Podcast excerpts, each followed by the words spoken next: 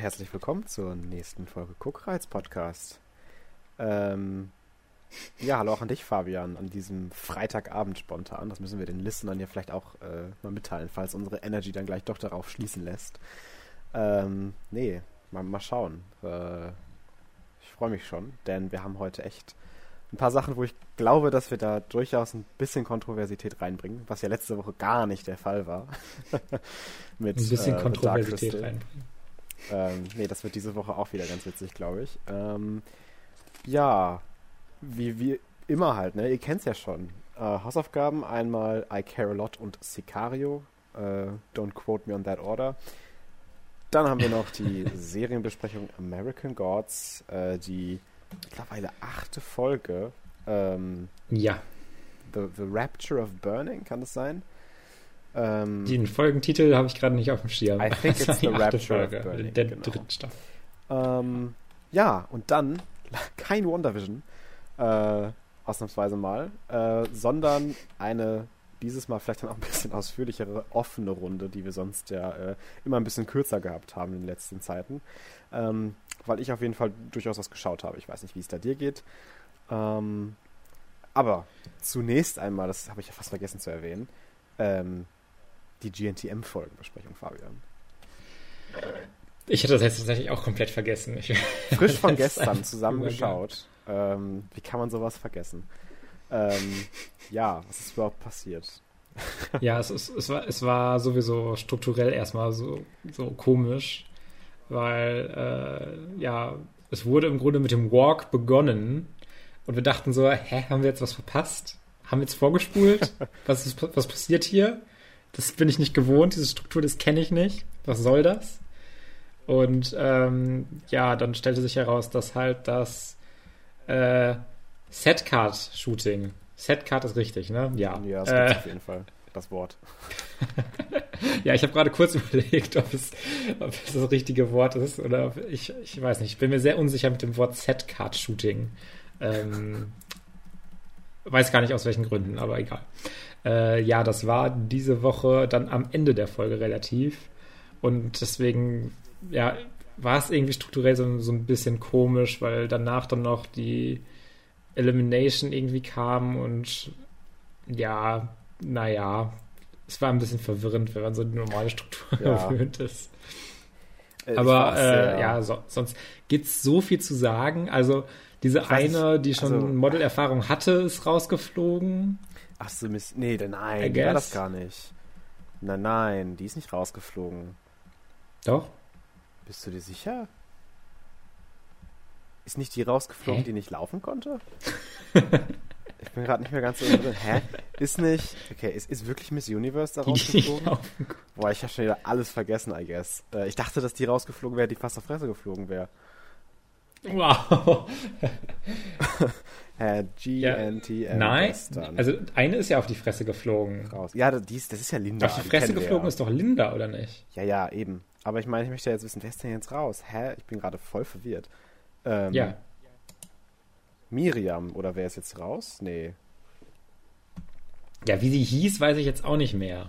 Doch, Miriam ist raus. Ja, da hast du recht. Also ich, ach Gott, also, vorbereitet das Fuck. War Aber, sie zu äh, perfekt? Ich bin gerade auf den von ProSieben gerade. Wurde ihr das zum Verhängnis, dass sie schon Modelerfahrung sie hat? ist zu perfekt. Ja, ja. ja das ist zu gut. oh Gott. Kann man sich auch nicht Ja, äh, aber das sagt schon sehr viel darüber aus, dass du einfach vergessen hast, dass sie rausgeflogen ist weil es auch relativ einfach egal war, weil sie nie wirklich viel Screentime hatte, sondern eher jetzt so ein bisschen in der Folge jetzt und dann ja, wir haben das ganz am Anfang mal Miss Universe. wir hatten das ja vermutet, also, hat da mitgemacht. Weil sie in dieser Folge auf einmal so im Vordergrund stand. Also, was heißt im Vordergrund? Also ihre Szenen wurden halt reingeschnitten. Das war jetzt auch nicht wirklich, dass sie da irgendwas getan hat in diesen Szenen. Es war halt einfach nur, dass man es mhm. mal verwendet hat, ausnahmsweise. Äh, was irgendwie dann schon so ein Giveaway ist, dass die dann irgendwie kurz vor Schluss dann nochmal einmal jemanden so manipulieren wollen, dass man jetzt was für Miriam spürt. Ähm, ja, aber ansonsten keine unwitzige Folge. Ich glaube, wir hatten sehr viel Spaß, gerade mit diesem ganzen Gebitsche, was es da wieder gab. Da kann man auch gar nicht mehr drauf eingehen, das ist mir viel zu kompliziert. Ähm, ja, diese Fronten machen sich mittlerweile so ein bisschen klar ja, ne? Also ähm, finde ich ganz interessant. Auch, boah, Solin mit ihrem Wein äh, Casting ja. und das war alles ganz schön nervig und niemand hat verstanden, warum sie den Job bekommen hat. Ja, aber auch online nicht. Ne? Also ich war dann ja auch ja. auf GNTM Twitter unterwegs, ne? Und das war ja auch wirklich ausnahmslos jeder, der da gesagt hat, äh, warum hat Romina den Job jetzt nicht bekommen? Mhm. Ähm, es ist dann ein bisschen blöd immer zu sagen in so einer Situation, oh, nur weil sie geweint hat, hat sie jetzt den Job bekommen. Weil ich meine, Sulin ist ja an sich kein schlechtes Model, aber sie mhm. war, halt, das ist halt einfach kein professionelles, gutes Verhalten bei einem, bei einem Casting, I guess. Vor, vor allem verglichen mit, mit äh, Romina, die ja sogar dann äh, vocally ihr ausgesprochen wurde, wie sehr professionell sie sei und wie gut sie das gemacht hätte. Und ja. das war für den Viewer jetzt nicht gerade ersichtlich, weshalb Sulin da wirkte, äh, abgeräumt hat es wirkte auf mich auch nicht so, als ob die Casting-Leute da das wollten, wirklich, was Sulin gemacht hat. Mhm. Äh, als ob die eigentlich was anderes wollten und dann haben sie gesehen, wie emotional und berührend ihre Story ist und dann dachten sie sich, ach, aber das, das war ja eh so das, das Witzige, apropos nicht wollen, dass sie dann bei Liliana abgebrochen haben. Also mit diesem, wirklich mit diesem Handzeichen, so Stopp, Time Out. Ja. Äh, und sich auch da halb kaputt gelacht haben, als sie da irgendwelche philosophischen, halb heilen äh, Äußerungen von sich gegeben hat. Das war tatsächlich, was Liana von sich gegeben hat, war sehr, sehr lustig bei diesem Cast. Also ich, ich finde auch dieses Jahr, ich finde, das ist nicht jedes Jahr so ak aktiv äh, auffallend, aber ich finde, wir haben halt sehr viele Kandidaten noch so als Puffer, wo man halt sich sicher sein kann, dass die irgendwann mal rausfliegen. Ähm, mhm. Also es ist halt nicht so, oh, wer könnte nächste Woche rausfliegen, weil es gibt halt viel Auswahl. ähm, auch wenn ich die meisten ja sogar irgendwie mag. Also auch so eine Liliana habe ich mittlerweile ins Herz geschlossen. Ich finde sie eigentlich auch ganz cool. Und, äh, oder so eine äh, Mareike, die halt auch so ein bisschen stumpf witzig einfach ist. Also die sollen halt nicht rausfliegen, sind aber halt obviously kein Material für eine Top Ten. Ähm, bis jetzt zumindest. Und, und, äh, und nochmal lobend erwähnt möchte ich auch Dasha auf jeden Fall. Ja, Dasha ist toll. Weil Dasha war am Anfang bei uns beiden so ein bisschen so, äh, da wurde wahrscheinlich wieder äh, vom ProSieben das Editing-Händchen zu sehr dann darauf fokussiert, dass Dasha jetzt irgendwie das coole Curvy-Model mhm. ist, das äh, jetzt ist, was sie möchte und äh, deswegen total cool ist und das irgendwie alles viel zu viel war. Aber nachdem das dann so ein bisschen weg war und Dasha halt auch einfach nur so ihre Kommentare abgibt, ist sie viel, viel sympathischer und mhm. witziger irgendwie geworden. Also. Ja. Sie ist ja. schon sehr toll. Also wir haben schon viele gute Charakterköpfe dieses Jahr dabei, finde ich. Also ja. Ich, ich, mag diese Staffel bis jetzt schon eigentlich ziemlich gerne so, was da noch so passieren kann. Ähm, ja, wollen wir Wem werden nicht... noch die Beine gebrochen? das ist dann im Finale, das Live-Beine-Brechen mit Thomas Gottschalk. das Live-Beine-Brechen, wow. Kennt er sich oh da nicht schon mit aus mit Wetten das? Nein, Spaß, das war jetzt zu hart. Ähm, Soll ich das rausschneiden? Lass doch besser raus. Gottes Willen, oh Gott. Was ist, was, also was wird ist denn mit dir los, wenn es jetzt so spät wird? Da kommen die ganzen twisted, die düsteren Jokes jetzt raus. Also oh Gott, ich weiß ey. auch nicht, was mit mir los ist. Ich hatte auch ein Glas Wein zum Film, vielleicht war es das. ja, wahrscheinlich. Okay, ähm, aber wir okay. wollen gar nicht länger über ähm, GNTM reden. Äh, es gibt auch einfach wirklich nicht mehr so mega viel zu sagen. Und äh, wir fangen diese Woche tatsächlich mit äh, Sicario 2 Day of the Soldado. Warte jetzt erstmal, also bevor ich irgendwas zum Film sage, wie bescheuert ist der Titel bitte? Also Sicario heißt auf Spanisch ja. Hitman. Soldado ja. heißt Sol Soldat, also Soldier. es heißt quasi der Film Hitman Soldier. Also, it's, also, ach, It's so stupid. Also warum nennt man ihn nicht einfach Soldado? Ich meine, die wollen natürlich irgendwie der, noch äh, cashen on the success of the first movie und deswegen Sicario mit auf den Titel klapsen.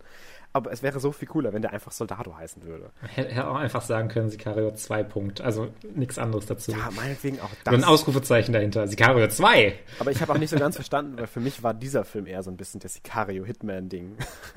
und, und nicht unbedingt irgendwas mit, also I, I don't know ich, ich, I'm getting ahead of myself. Also, worum geht's denn überhaupt in Sicario 2? Mal gucken, ob ich das mal eben aus dem Stegreif auch wieder hinkriege, so schön. Der Drogenkrieg herrscht noch immer vehement an der US-amerikanischen Grenze zu Mexiko und eskaliert langsam, aber sicher in unerkannte Höhen, als Terroristen über die US-Grenze eingeschleust werden und vehemente Anschläge verüben. Um diesen Krieg anzugehen, äh, rekrutiert irgendein so Agent namens Matt Graver, wie ich hier gerade lese. Danke, dass ich mir den Namen durch nicht gemerkt habe. Ähm, ein Kannst auch Josh Brolin sagen. Ich glaube, da wissen die Gut, Leute auch, wenn du meinst. Dankeschön. äh, rekrutiert der äh, Federal Agent Josh Brolin den ruchlosen, mysteriösen, ah, weiß ich nicht, Hitman, Sicario, ähm, ähm, Benicio del Toro, genau, Alejandro, Alejandro, den Namen habe ich mir sogar gemerkt, um das Problem anzugehen. Ja, das war jetzt nicht mein, meine Glanzleistung, ich gebe es ja zu. Ähm, also ich habe ja letzte Woche schon so einen kleinen Rant abgelassen. Aber den, den, möchte ich, eigentlich möchte ich mich da wieder so ein bisschen von distanzieren, weil das so ein bisschen verharmlost, wie sehr ich jetzt vielleicht ranten möchte. ähm, also das war jetzt halt wirklich, ein, also ich fand Sicario 2, Day of the Soldado, ziemlich kacke. Also wirklich richtig scheiße. Ähm, letzte Woche war ich vielleicht eher gelangweilt und so ein bisschen ja enttäuscht. Dieses Mal bin ich wirklich actively aggressive. Ähm, und ich, ich, ich finde das immer so ein bisschen schwierig, wenn man anfängt, so Filmen solche Sachen wie Rassismus vorzuwerfen und solche Sachen so. Dass dann Leute, die den Film mögen und absolut keine Rassisten sind, sich direkt so angegriffen fühlen. Aber es ist halt einfach so meine Perception von sehr vielen dieser Sachen, die hier im Film gezeigt werden. Denn äh, die ersten 15 Minuten dieses Films sind halt wirklich die Fox News Bro Dudes Wet Dream von dem Anfang von irgendeinem Film, wo man halt basically nur People of Color zeigt, also Mexicans, äh, Latinos, Latinas, die halt irgendwie geframed werden im Film als die krassesten Antagonisten, die sich jetzt überall auf der Welt selbst in die Luft sprengen. Und das, weil wir nicht genug Border Control haben. Äh, like, what? Also, ich, ich weiß nicht. Also, ich habe auch gar nicht so eine wirkliche Argumentation jetzt aufgebaut, um, um das alles so hand- und fußfest äh, zu untermauern. Aber während des Schauens war ich halt wirklich in Awe, wie angegriffen ich mich die ganze Zeit gefühlt habe und wie schrecklich ich das Ganze fand. Also der Film fängt sich auch. Also das ist jetzt nicht irgendwie den ganzen Film so, dass ich mir denke, mhm. oh mein Gott, how fucking conservative is this shit? Das ist so right-wing. Nein, nein, also so schlimm war es dann auch nicht. Aber ich fand gerade diese, diese Anfangssequenzen, wo dann halt auch wirklich out of your way gegangen wird, um diese Attentäter nicht mal nur einfach so als Plot-Devices zu nutzen, sondern tatsächlich in einer Szene dann auch nochmal extra doppelt und dreifach drauf gezeigt wird, wie evil die sind, dass der sogar sich in die Luft springt, wenn da ein Kind neben steht. That bitch. Ähm, fand ich dann auch irgendwie alles ein bisschen weird. Und generell, das, das äh, ordnet dann vielleicht auch meine ganze Einschätzung, die gleich noch folgen wird, ein bisschen besser ein, habe ich den Plot auch nicht so ganz verstanden, um ehrlich zu sein, weil es so, so convoluted war und so komisch war. Also es geht ja wohl darum, dass über die Grenze jetzt keine Drogen mehr geschmuggelt werden unbedingt, sondern halt auch so Attentäter, ähm, Selbstmordattentäter, die sich in die Luft sprengen.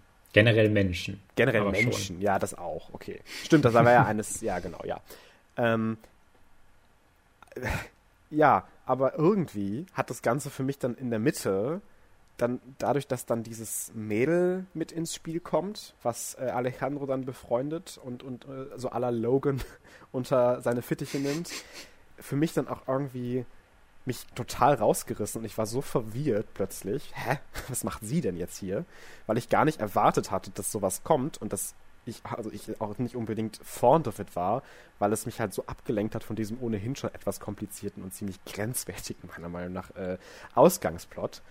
Und das am Ende dann so in so einen fast schon so Superhero-Movie-Showdown äh, mündet, wo jemand in den Kopf geschossen wird, aber er ist gar nicht tot und dann kann er mit einer Kopfschusswunde noch ganz viele Leute ausschalten und hinterher der Typ, der ihn in den Kopf geschossen hat, der wird sein Schüler I mean.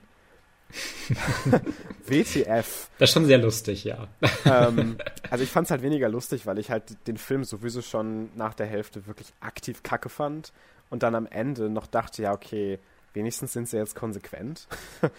äh, ich fand das Ende auch nicht gut, wenn er jetzt gestorben wäre, weil das hätte mich dann noch ein bisschen mehr enraged, so von wegen, dafür habe ich jetzt diese zwei Stunden geopfert. Aber da, dass er dann nicht tot war, fand ich noch schlimmer. Ähm, Alejandro und auch generell, äh, um jetzt vielleicht durch dieses ganze Gebrabbel mal so ein bisschen Sinn zu, äh, zu, zu geben. verglichen mit einem ersten Film, Sicario, das will ich gar nicht mit dem Film vergleichen, eigentlich, weil das sich eigentlich nicht in einer Sphäre wiederfinden lässt. Ähm, weil der erste Film wirklich fantastisch ist. Und auch der erste Film hat durchaus Probleme mit ein paar Depictions von, von Mexicans und Latinos. Ähm, mhm. Das ist mir auch durchaus bewusst, dass das dann nicht perfekt war plötzlich. Und der zweite das jetzt alles ganz neu erfunden hat, wie schlecht es sein kann. Aber der Film hatte halt einfach Konzepte, vor allem in seinen Charakteren damals noch, die das Ganze auf eine Art und Weise nuanciert haben und, und äh, sophisticated durchaus gemacht haben, die das Ganze halt zu einem wirklichen modernen Klassiker hat werden lassen. Und zwar, und das will ich jetzt gar nicht ihr als Schauspielerin unbedingt zuschreiben, sondern einfach generell de, dem Konzept des Charakters. Also ohne Emily Blunt funktioniert hier gar nichts mehr, ne? Ja, ja, absolut. Also, das wäre auch was, was ich jetzt noch angebracht hätte. Ja. Also in, im ersten Teil hatten wir diese idealistische, moralisch gefestigte Agentin, die hier reingeschmissen wird in diese hypermaskuline, brutale Welt und unserer, also der Audiences, äh, Anchor ist, was wir noch als richtig und falsch beurteilen können und wollen. Dass wir durch sie sehen, was hiervon ist jetzt okay, was hiervon sollten wir vielleicht irgendwie so ein bisschen komisch finden gerade. Dass wir mhm. durch sie so ein bisschen die Menschlichkeit bewahren im ganzen Film. Dass wir durch sie diese hypermaskuline Ballerei mit den duschigsten, macho-mäßigsten Personen ever irgendwie ausbalancieren und das Ganze vielleicht sogar ein durchaus kleines bisschen Underlying Criticism haben könnte, wenn man danach sucht. Emily Blunt macht den Film erst zu dem Erfolg, der es ist. Der Film wäre ohne Emily Blunt, der sähe halt besser aus, wäre aber das gleiche wie Sicario 2. Also vielleicht nicht ganz, es hat auch immer noch ein besseres Skript und immer noch eine bessere Handlung, but you know what I mean. Ja, gerade direkt am Anfang gibt es ja auch diese Szene, wo äh, ich, ich, glaube, es ist Josh Brolin diesen Typ foltert und ja. äh, da halt dann, äh, um an Informationen zu kommen, damit droht halt nacheinander irgendwie seine Familie auszuschalten mit ja. Drohnenangriffen. Und ähm, das kann man halt machen, wenn man es irgendwie kontextualisiert. Aber in diesem Film wirken diese diese Sachen, die die äh, ja, amerikanische DA oder was auch immer, CIA, mhm. diese Amer amerikanischen Organisationen sind alles dasselbe. Ich glaube, die DA ist bei so einer groß angelegten Sache dann auch nicht mehr so äh, be bemächtigt. ähm, auf jeden Fall äh, ist es, kann man das machen, wenn man es mehr kontextualisiert und es wirkt in diesem Film auf mich so, äh, als ob er das so darstellt, äh, dass das das nöt notwendige Übel ist, um diese Kartelle und Terroristen halt aufzuhalten. Ja, und da ja. habe ich halt. Es ist halt das notwendige Übel, um die Mexikaner aufzuhalten, weil das ist ja auch so ein bisschen das Ding, was, was ja. ich so schrecklich finde. Also, das ist halt ist so. Ist es das unbedingt? Also, gibt's in dem Film denn antagonistische Charaktere oder Leute aus Kartellen oder selbst die Kids, die damit reingezogen werden, sind halt alle Mexicans. Aber, und das ist ja nicht mal das Problem, also es ist ja halt einfach irgendwo eine Realitätszeichnung, wenn es in Mexiko spielt, dass das dann halt Mexikaner sind, obviously. Aber dadurch, dass halt keinem dieser Charaktere hinterher auch nur versucht wird, irgendeinen Charakter zu geben, selbst dieser Boy, der uns so ein bisschen introduced wird, ist am Ende auch so ein bisschen fallen gelassen und verfällt dann dem ganzen Bösen hinterher auch so ein bisschen. Ähm, und alles andere ist halt, so wie das auf mich in vielen Szenen gewirkt hat, einfach so ein bisschen Kanonenfutter, damit die ein bisschen rumballern da, die Amerikaner. Also so hat es auf mich halt gewirkt, dass wir hier keine gut konstruierten Actionsequenzen mehr hatten, die den Plot forward gedriven haben, so wie im ersten Teil, sondern dass wir hier einfach Szenen drin haben, die, oh mein Gott, wir ballern jetzt und oh mein Gott, die Explosion ich fand das halt einfach alles ein bisschen uninspiriert und fand das halt auch alles deswegen ein kleines bisschen grenzwertig, weil wir halt keinen dieser anderen Figuren so richtig kennenlernen, außer das Mädchen. Ähm, und dass wir halt keine dieser anderen Gruppen anders charakterisieren als, oh ja, die bösen Kartelle. Was uns aber auch dann nicht ersparen bleibt, dass wir halt keine anderen Mexicans kennenlernen, außer die, die in bösen Kartellen sind oder Menschen schmuggeln. Und äh, ja, das fand ich halt einfach alles in, in diesem ganzen Zusammenwurf, ohne so einen Moral Check, der uns dann noch mitgegeben wird, halt einfach richtig problematisch. Äh, ja, ich finde aber genau dasselbe gilt eigentlich auch für die Amerikaner. Weil hier wird nicht, es gibt nicht wirklich gute, positive Darstellungen von irgendjemandem irgendwie.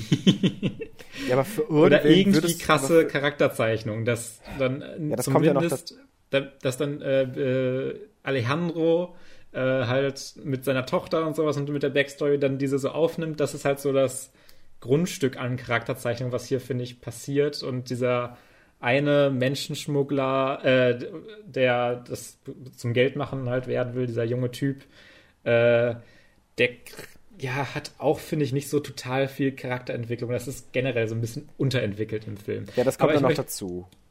Ich möchte einfach mal, äh, ich hatte auch mit diesem ganzen äh, Rassismus-Ding und das am Anfang die, sich die Leute in die Luft jagen, äh, ich habe das auch absolut gehasst. Diese ersten 15 Minuten dachte ich mir, was ist das für ein Scheiß gerade, den ich hier schaue? Ja.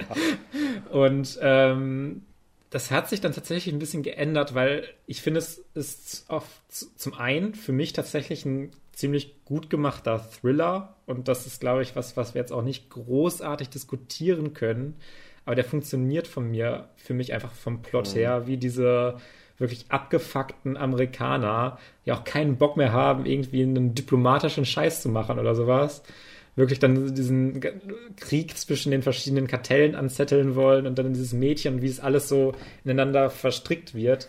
Und dann fand ich es auch irgendwie ganz interessant, ähm, darüber nachzudenken, wie wirklich in diesen ersten 15 Minuten diese äh, Terrorismus-Sachen dargestellt werden. Ähm, weil es stellt sich ja dann in der Mitte des Films irgendwann auch heraus, dass es äh, gebürtige Amerikaner sind. Das macht es nicht unbedingt weniger rassistisch, das ist jetzt nicht mein Punkt.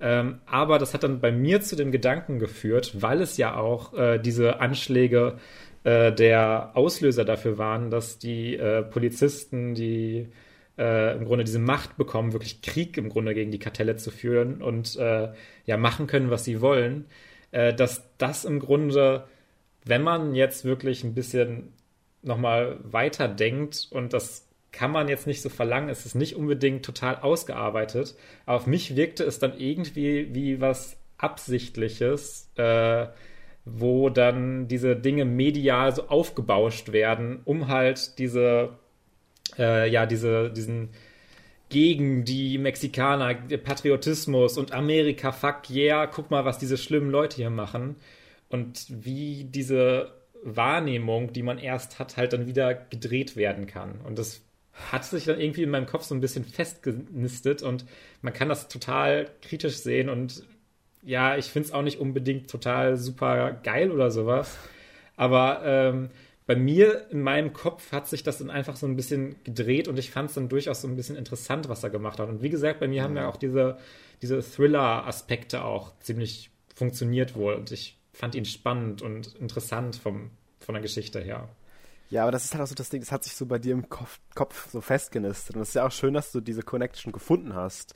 Aber für mich ist es halt nicht im Film. Also es ist halt was, was man dann sucht und vielleicht findet oder was einem, wo man drüber stolpert dann und das ist dann auch cool. Aber für, für mich hat das der Film halt nicht unbedingt ausgesagt oder das hat ihn dadurch auch nicht unbedingt interessanter gemacht. Und das ist halt einfach eine Wahrnehmungssache, weil ich das halt einfach nicht weg äh, wahrgenommen habe so. Und generell, weil wir es gerade kurz angesprochen hatten, noch mit dieser Charakterentwicklungszeugs und so, für mich war auch nach Sicario 1 waren halt auch die beiden männlichen Charakter durch. Hm. Meiner Meinung nach. Also die hätten halt, die waren halt in ihren Arcs für mich beendet. Und ähm, hatten, ich hatte null Interesse, überhaupt irgendwie diese beiden Charaktere weiter zu verfolgen. Und dann gibt mir der Film auch kein Interesse, die beiden weiter zu verfolgen, weil ich die halt beide so unheimlich bland fand in diesem Film. es tut mir ja wirklich leid für die, die beiden sehr talentierten Schauspieler.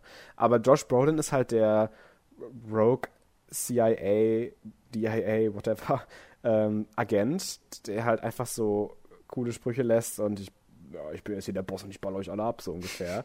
Und Alejandro hat halt auf einmal so ein kleines Mädel und, ach ja, stimmt, da war ja was mit seiner Daughter. Hm, dann sollten wir ihn vielleicht mal so ein kleines Mädel zur Seite stellen, la Logan, dass, dass er halt hier so ein bisschen Charakter hat. Yay, Writing. Das, was aber halt auch für mich gar nicht funktioniert, weil er halt beyond this backstory that we just keep hearing about, hat auch nichts hat, was mich irgendwie interessiert an ihm. Ähm, und, und deswegen fand ich halt generell alle Figuren einfach so unheimlich schlecht geschrieben und so unheimlich egal, weil die Figuren auch im ersten Film nicht unbedingt super waren, sondern halt deswegen funktioniert haben, weil sie die Purpose Opposite of Emily Blunt gesurft haben, die das Ganze zusammengehalten hat. Ja. Und ähm, deswegen finde ich halt Sicario Day of Soldado auch von den ganzen Plot- und Thriller-Elementen, die du jetzt zum Beispiel äh, appreciaten kannst, die haben für mich halt alle nicht gezündet. Äh, die habe ich teilweise nicht mal registriert, weil ich halt die ganze Zeit so erneut war und so, so gelangweilt war von diesem, diesem Macho-mäßigen Gabe des ganzen Films, der, der sich da so durchzieht, weil halt die Figuren auch nichts machen, um mir das Ganze anders zu verkaufen oder schmackhaft zu machen. Ja, ich war. Ich mochte also, das halt ganz gerne, das Macho-Gehabe. ja, das, ist halt, das scheiden sich halt dann die Geister, ne? Also, das kann man halt so sehen und so sehen. Ich fand es halt wirklich einfach insufferable. Und, ähm, Tut mir leid, dass ich Machos cool finde. I'm sorry. Das Ding ist halt auch, ähm, ich fand halt auch, weil das haben halt auch so viele gelobt und ich werde auch gleich in der offenen Runde nochmal, obwohl, ich bin mir noch, nee, sage ich noch nichts, vielleicht gebe ich dir noch als Aufgabe, ich bin mir noch nicht ganz sicher.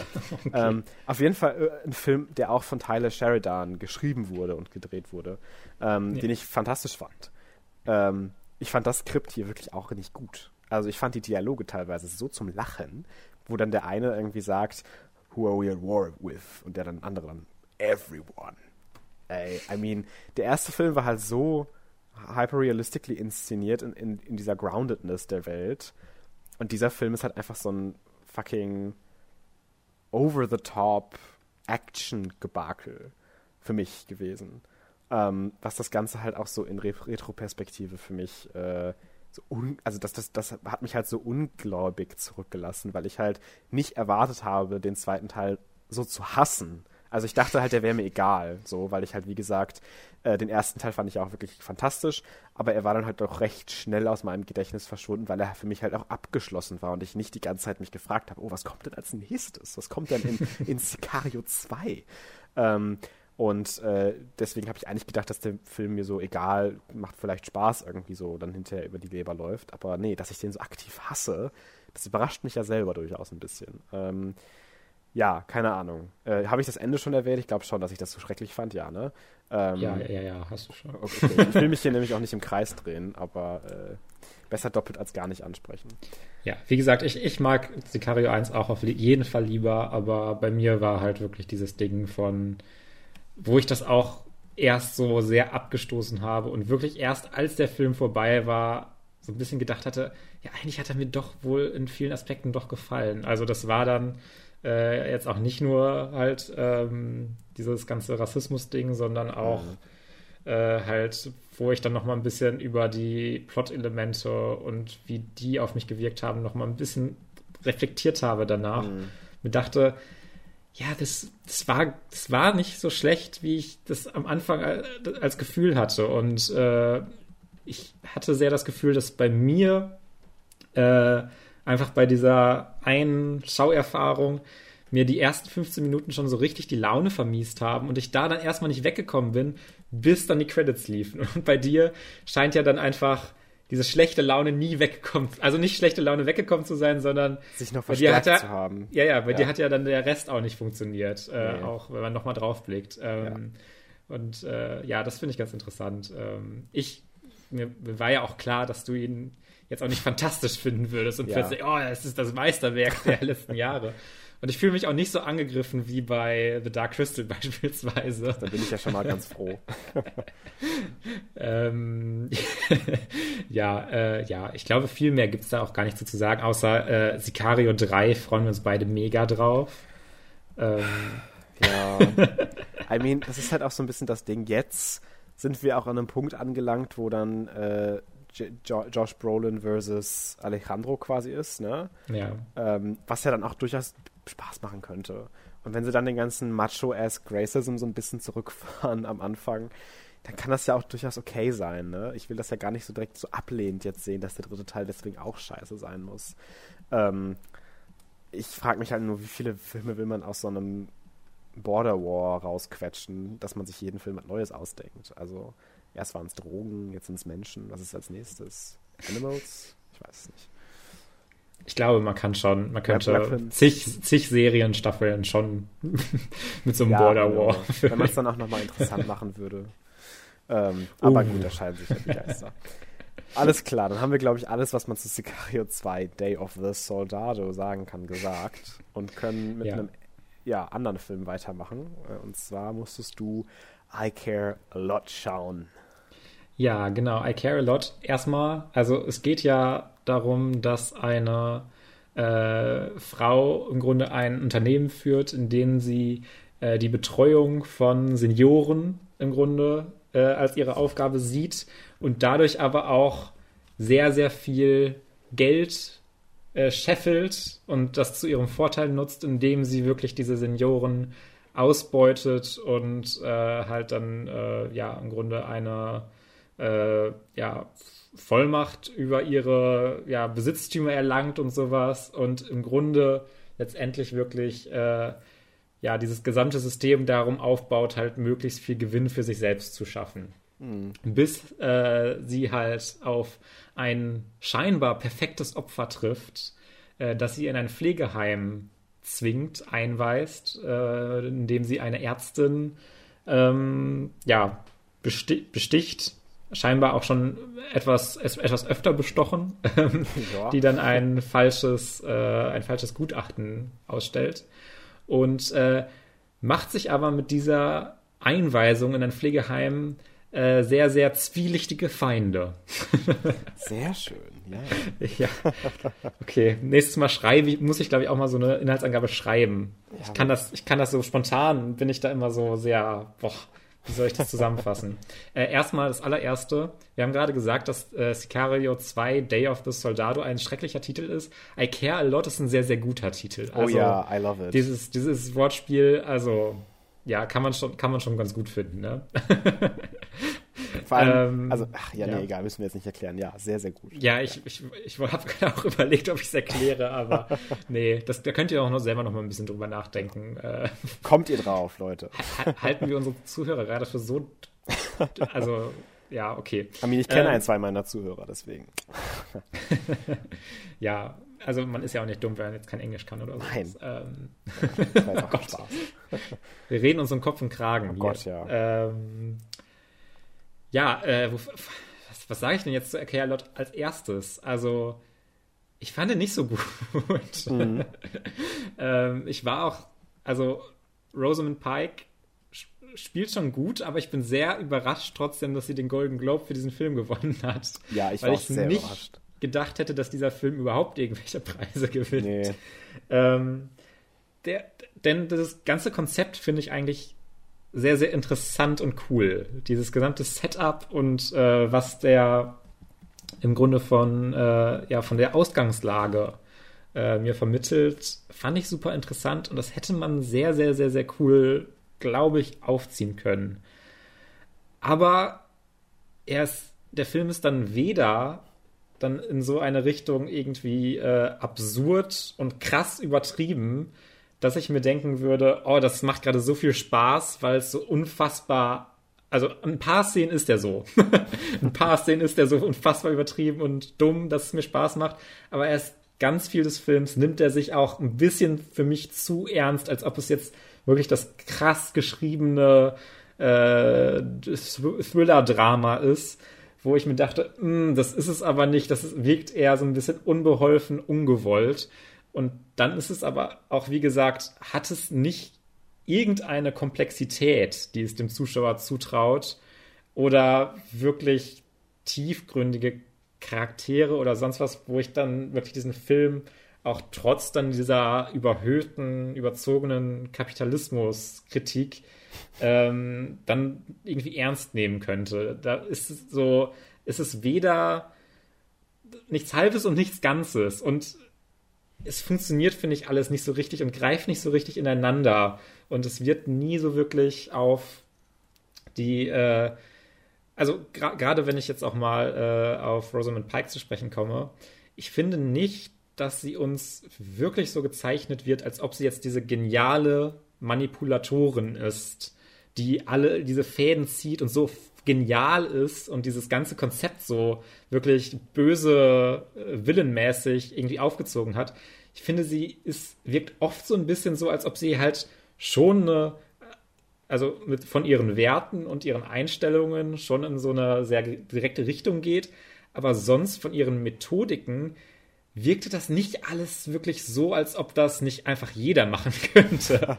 Und das ist dann so ein bisschen so dieser erste Gedanke bei mir gewesen, so, äh, da, da, da scheitert der Film dann so ein bisschen. Äh, ich musste, es sind schon sehr andere Filme, aber ich musste teilweise so ein bisschen an äh, American Hustle denken, wo mir dann diese mhm. Gaunereien und sowas von ihrer Darstellung wesentlich besser gefallen haben, weil ja. mir da total das Gefühl gegeben wird, dass ich hier wirklich nachvollziehen kann, wie diese Leute andere austricksen und ihre Methoden anwenden, um das zu machen und dann das dazu führt. Und hier ist es dann wirklich so eine Zwei-Minuten-Szene, wo dann äh, äh, Rosamund Pike äh, irgendwie absichtlich diese Seniorin dazu bringt, sie zu würgen, damit sie das benutzen kann, damit sie in die Psychiatrie kommt. Und das ist wirklich, wird kaum, kaum behandelt, sondern nur so einmal, ja, sie hat sie gewürgt, ja, jetzt äh, verschieben wir sie in die Psychiatrie. Sie, es wird nicht mit ihr gesprochen, weil man kann nicht mit diesen Senioren sprechen. Es geht alles so schnell und immer so viel. Und wenn man das so erzählt, dann hört sich das halt immer so an, als ob das alles so extra krass überhöht ist und alles so hochstilisiert.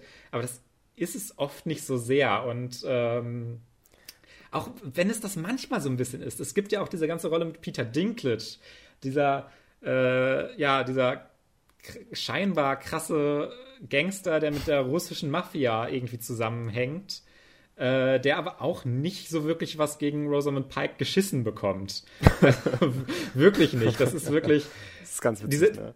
Diese Szene auch, er, er sagt seinen, seinen, seinen Minions irgendwie, ja, tötet sie jetzt und bringt sie um. Und dann wird ihr tatsächlich einfach Wasser in die Lunge verabreicht.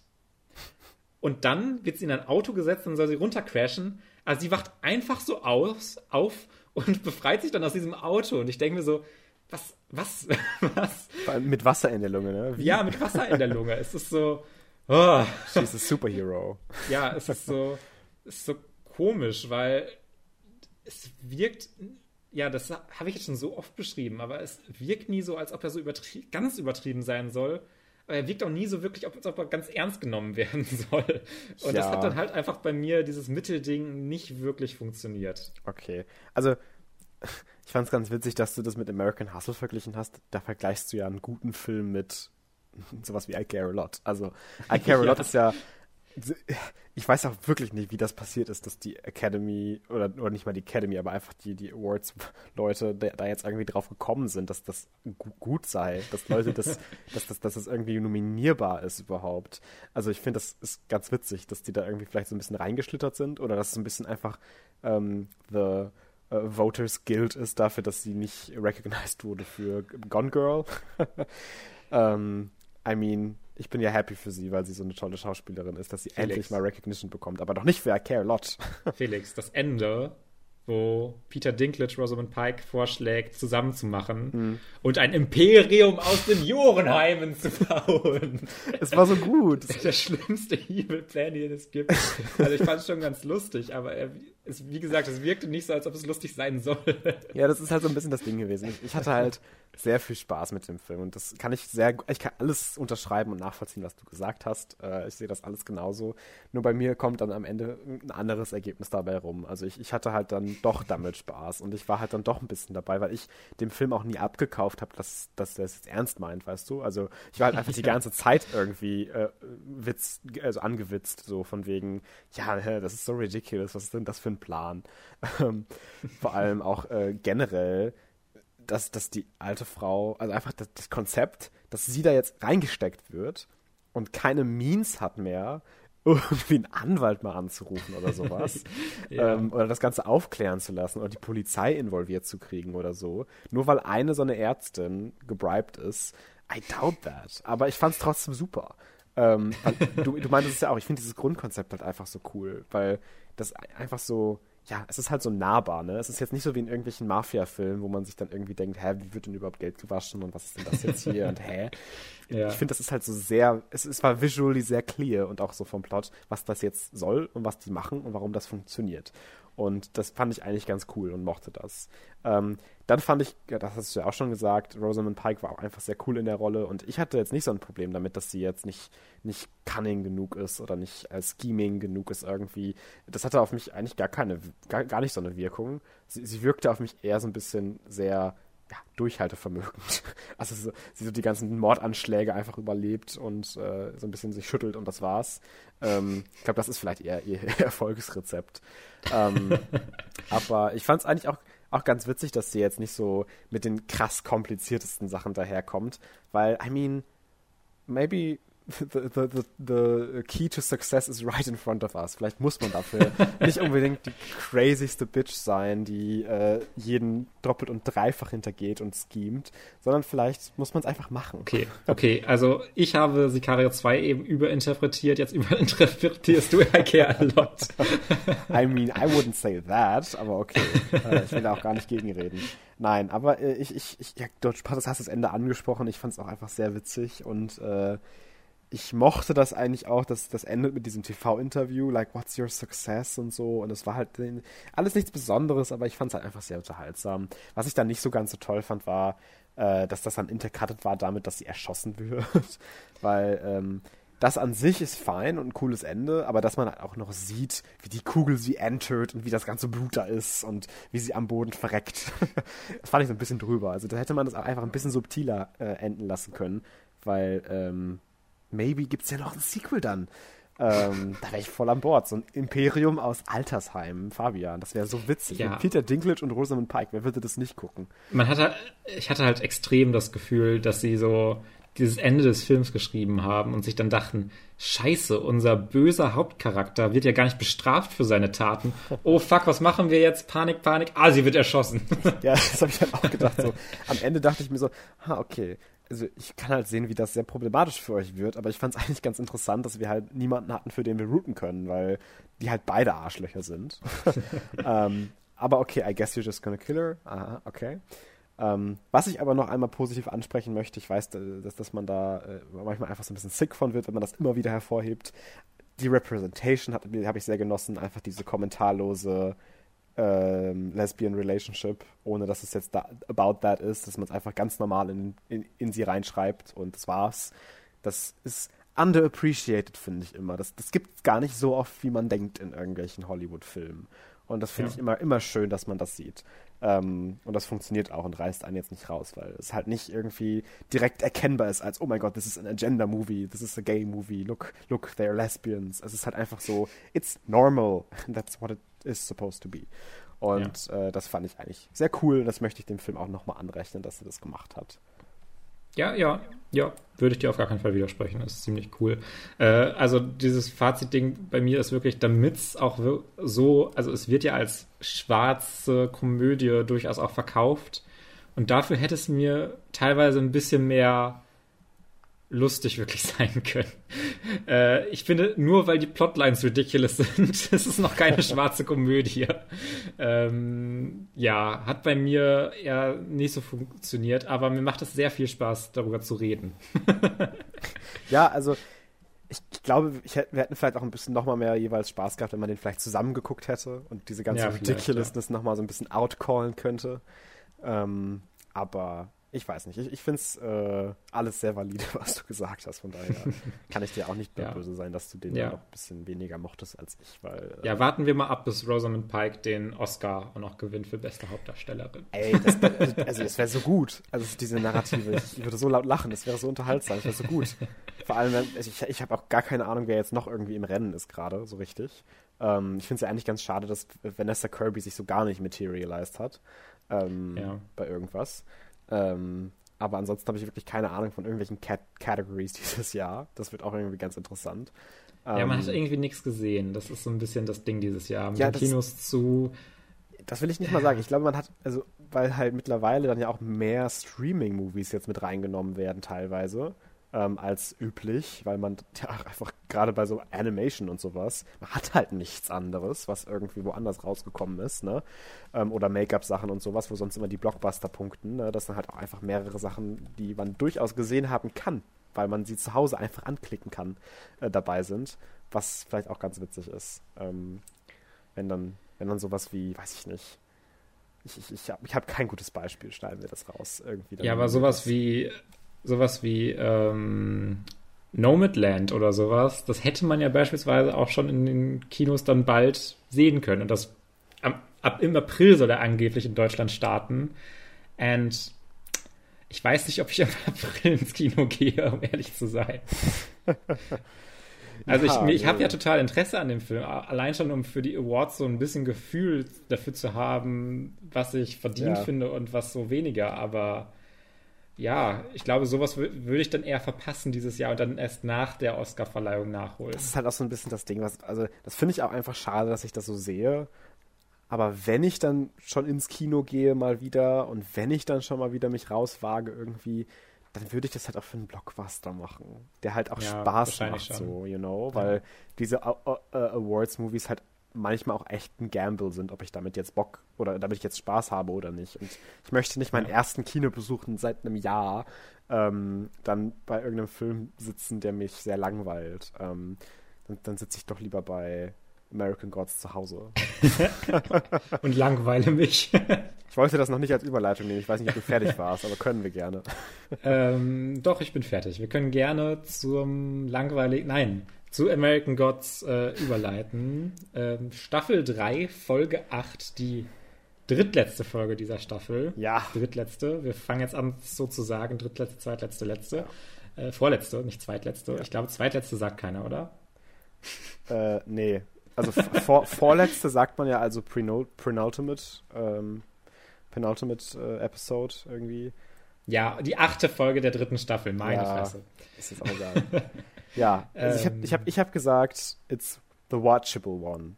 Also ich werde gleich sehr viel negative Sachen äußern. das möchte ich schon mal vorweg sagen, weil ich ganz viel ganz schrecklich fand. Aber irgendwie ja. war ich dieses Mal dabei. Tatsächlich. Ja. Ich glaube, das ist eine Premiere für uns in Staffel 3. War ich auch diese Folge wohl dabei. Wow. Fabian, Dass wir uns mal los. einig sind bei American Gods. Das ist mit Abstand die schlechtest bewerteste auf IMDb. Das ist mal was. Ja, also ich fand All sie ja jetzt auch nicht gut. Also wie du, glaube ich, ja auch. Aber, Nein, ähm, ich finde, dass diese Folge endlich mal ein bisschen delivered hat, worauf wir bei Salim und Laura so ewig ja. lange warten mussten. Ja, das hätte man auch schon vor einer Staffel machen können. ja. Ähm, das ist so das Hauptding, äh, was ich eigentlich ganz gerne an der Episode mache. Gerade weil ich den Emotional Beat gerade bei Salim jetzt auch nicht so unfassbar schrecklich geschrieben finde, sondern den mag ich durchaus wohl einigermaßen. Ist, ist das crazy to think? ich überlege halt gerade. Also, ich fand, das war halt eine schöne Episode, um Salim endlich loszuwerden. Sorry. Ähm, er hat halt nichts viel mehr verloren, seitdem der Gene weg ist. Und selbst als der Gene noch da war, hatte er nicht so wirklich viel Daseinsberechtigung. Ja. Ähm, aber ich fand es halt schön zu sehen, dass er jetzt halt endlich über den Gene hinweg ist. Ja. Und ähm, habe ich dir das geschickt? Ich weiß es nicht. Habe ich das irgendwo gespeichert?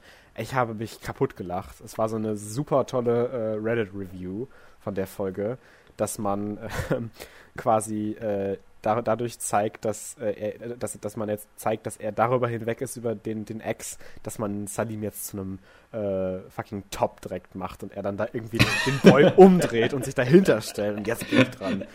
Ähm, ich, ich, ich, fand diesen Vergleich einfach sehr, sehr unterhaltsam und sehr, sehr gut. Ähm, ja, apropos Top, diese Orgienszene. Wieso, wieso müssen die immer fünf Minuten lang sein? War das nicht sogar länger als fünf? Also, es kam mir wirklich vor wie die Hälfte der Folge am Ende, ne?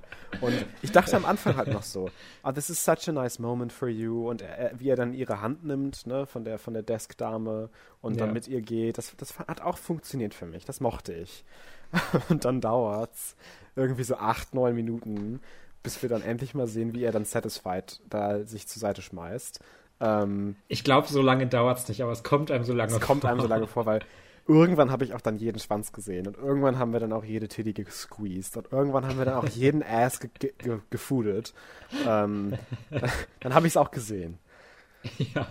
Ähm, also es war halt auch nicht schlecht gefilmt oder so, aber halt Nee, so überhaupt repetitive, ähm, dass ich schon ein bisschen gelacht habe, ehrlich gesagt, ähm, zwischendrin. Und das fand ich so ein bisschen schade jetzt, was ich online dann so mitgekriegt habe, dass halt die ganzen äh, Idiots und, und, und Homophobes und alles äh, die Folge jetzt so richtig bashen und scheiße finden, weil, ja, okay, früher, das war ja wenigstens der Charakter und das kann man ja irgendwie, da kann man ja mit leben und es ist ja auch okay, dass man das zeigt und es gibt ja auch Leute, die so sind. Aber in dieser Folge, das muss ich ja nicht sehen und da wird mir übel und ja, das fand ich Die, die Salim Jin äh, Folge Sexszene in Staffel 1 war doch genauso extrem, oder? ist, war genauso extrem, aber tatsächlich einfach besser, also charakterlich und so. Obviously. Alles war in Staffel 1 besser. ja, okay. Außer Shadow. ähm, war der überhaupt in der Folge dieses Mal? Ich habe ihn schon gar nicht mehr auf dem Schirm. ja, er war, glaube ich, so kurz in der Folge, aber ich weiß auch nicht mehr genau, was er, das, gemacht Ach hat. doch, er war das Entführungsopfer. Er Was? war die Damsel in Distress. Er wurde, doch Damsel? entf er wurde doch entführt, Shadow, von äh, Tyr. Stimmt. ich habe die, ich hab die heute gesehen, diese Folge. Ach genau, Ähm. Tier. Das Ganze, das finde ich auch so weird, dass dann halt äh, Mr. Wednesday dann in diesen, diesen Fight geht mit Mhm. Tier und dann also Shadow irgendwie Tier ablenkt und dann Mr. Wednesday ihn halt erdolcht. Und dann sehen wir halt irgendwie, wie Tier verbrannt wird. Und ich denke mir so, wenn Tier jetzt nie wieder vorkommt, ne? Das wird halt nicht, wird halt nicht. Das ist halt so ein bisschen das Ding, ne? Ich fand Tier eigentlich cool. Ich mag den Schauspieler sehr. Ich, ich fand, der Charakter hatte diese Folge sogar auch eigentlich ein bisschen, in Anführungszeichen, Depth. Ähm, ich finde, ich habe durchaus verstanden, woher er kommt und ich mochte das Konzept mit ihm und, und Wednesday. Wenn wir Tier schon seit ersten Staffel kennen würden, aber wir kennen ihn erst seit drei Folgen, woher kommt das Ganze plötzlich mit dieser Rivalry? Und es führt halt dazu, dass er halt jetzt so stirbt. Ja, wie du schon Ja, gesagt hast. Ich dachte Und- jetzt, es wäre auch so Zeugs, das jetzt zum Finale der Staffel führt. Aber es war dann auch irgendwie wieder nur so ein Sideplot gefühlt. Ja, Also wie alles in American Gods. Alles ist aber, geil, aber das, das hat halt, also, ah, ich mochte den, also es war halt auch irgendwo vielleicht ein Moment für Wednesday, dass er halt dann doch zeigt, dass er sich, also dass er für Shadow cared und dann für ihn halt gekommen ist. Aber Mhm. am Ende wirkt es dann ja doch wieder nur wie so ein Scheme von ihm, dass er seinen Rival quasi beseitigen wollte, I guess. Es war so weird und es war halt auch so an- anticlimactic ein bisschen, to be honest. Dieser Fight war so schlecht geeditet und ähm, es war jetzt nicht der schlechteste Fight in American Gods by far, aber ich fand es halt einfach schon so ein bisschen weird, dass wir eine 10 Minuten Sex-Scene bekommen, aber so ein Payoff von so einem, äh, vom Hauptcharakter Wednesday und Shadow und Tier, der halt irgendwie jetzt in die, die letzten zwei Folgen auch immer wichtig war, kriegt so ein 5 Minuten und dann, ja, okay, I guess we're done with this, bye. ähm, das fand ich einfach so ein bisschen schade, so eine, von der Proportionierung her. Ähm, Ja, und auch einfach nochmal, also, äh, dass, dass man das alles auch thematisieren kann und so war es voll cool. Aber wie unfassbar erzwungen diese ganze LGBT-Botschaft einfach in American Gods rüberkommt, so oft. aber ne? immer, genau, immer. Auch, ja, ja, auch, die, auch gerade diese Staffel immer wieder, so oft. Und man denkt sich so, ach, ja, ich verstehe, was ihr sagen wollt. Ich hab's jetzt verstanden. Jetzt hört bitte auf, das die ganze Zeit meinen Throat down zu shoven. So, um's You're mal. not cancelled, American Gods. It's fine. Just leave it. Ja, Ah. wirklich. Wie oft ein Charakter sagen muss, oh, es ist okay zu sein, wer du bist. Ja. Und wie das wirklich so die ganze Zeit wiederholt wird und alles so total on the nose ist und gar keine Subtilität hat, sondern immer einfach dir direkt ins Gesicht springt, wie diese Orgienszene. Ja. Ich mochte, Also- ich mochte die, die Introduction-Scene am Anfang eigentlich ganz gerne, wo wir Ja. dann halt äh, sehen, dass, dass äh, der äh, the, the Bellwoman, dass sie halt ähm, diesen Gott, wie sich hinterher herausstellt, rettet, diesen Rabbit God, der in, in, in chinesischen Göttern halt irgendwie der, der Patron der Homosexuellen ist. Ähm, und dass er halt quasi meinte, ja, ich bin auf der Suche nach einem neuen Tempel. Let's just take this one. Äh, ich fand das ganz cool. Und wie er dann diese ganzen Blumen produced äh, und dann diesen Peacock dahin macht und alles. I, I really like that. Und äh, so weiter und so fort. Aber das ja, wie gesagt, ich mo mochte die Episode auch ganz gerne, aber das ist dann so, das ist dann so ein, so ein, so ein ja, wirkliches, äh, ja, krasses Ding, dass wir schon mhm. diese Episode so mögen im Verhältnis zu den anderen Folgen und so viel immer noch bemängeln und äh finden. Also es ist krass. Und was man vielleicht auch noch erwähnen sollte, ist, dass Laura finally diesen fucking Speer, Zepter. Das ist, das ist äh, Gungnir, nennen wir ihn mal. Das ist ja der, der Name von dem Speer von Odin oder der, der, der Lanze von Odin oder keine Ahnung. Ja, was auch immer. Sie kriegt es auf jeden Fall jetzt. Ja. äh, endlich. Also da müssen wir auch gar nicht weiter drüber reden. Sie hat es jetzt nee. endlich hingekriegt und macht da vielleicht mal was mit in ein paar Staffeln. Ja, man ähm, hätte das auch. Man, diese Plotline war sowieso so dünn und sie hat also einfach diesem Kobold diese Münze gegeben und dann hat sie sie halt den Speer im Grunde. Das Ding ist halt also, auch, also ich weiß nicht, inwiefern das jetzt aus dem Buch ist oder so, aber bis jetzt, sie hätte die New Gods noch gar nicht eigentlich treffen müssen. Sie hätte auch einfach mit Salim in dieses komische äh, Sexhotel gehen können und dann da sehen ja. können, oh mein Gott, ist, du bist ein Kobold. Weil, also, für, sonst ist sich doch äh, American Gods auch nicht für Plot Convenience zu schade. Ähm, ja, also, machen.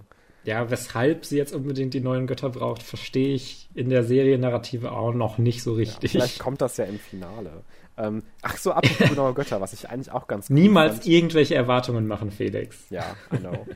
ähm, was ich auch ganz cool fand bei den New Gods war, ähm, dass wir äh, endlich auch ein bisschen Character Development für ähm, Technical Boy kriegen. Und er ist nicht länger, nicht länger einfach nur angry und confused, sondern er versucht endlich mal so ein bisschen selbst Antworten zu finden. Und ich mochte die Szene mit Technical Bill Quiz da in seinem, seiner Mind eigentlich ganz gerne.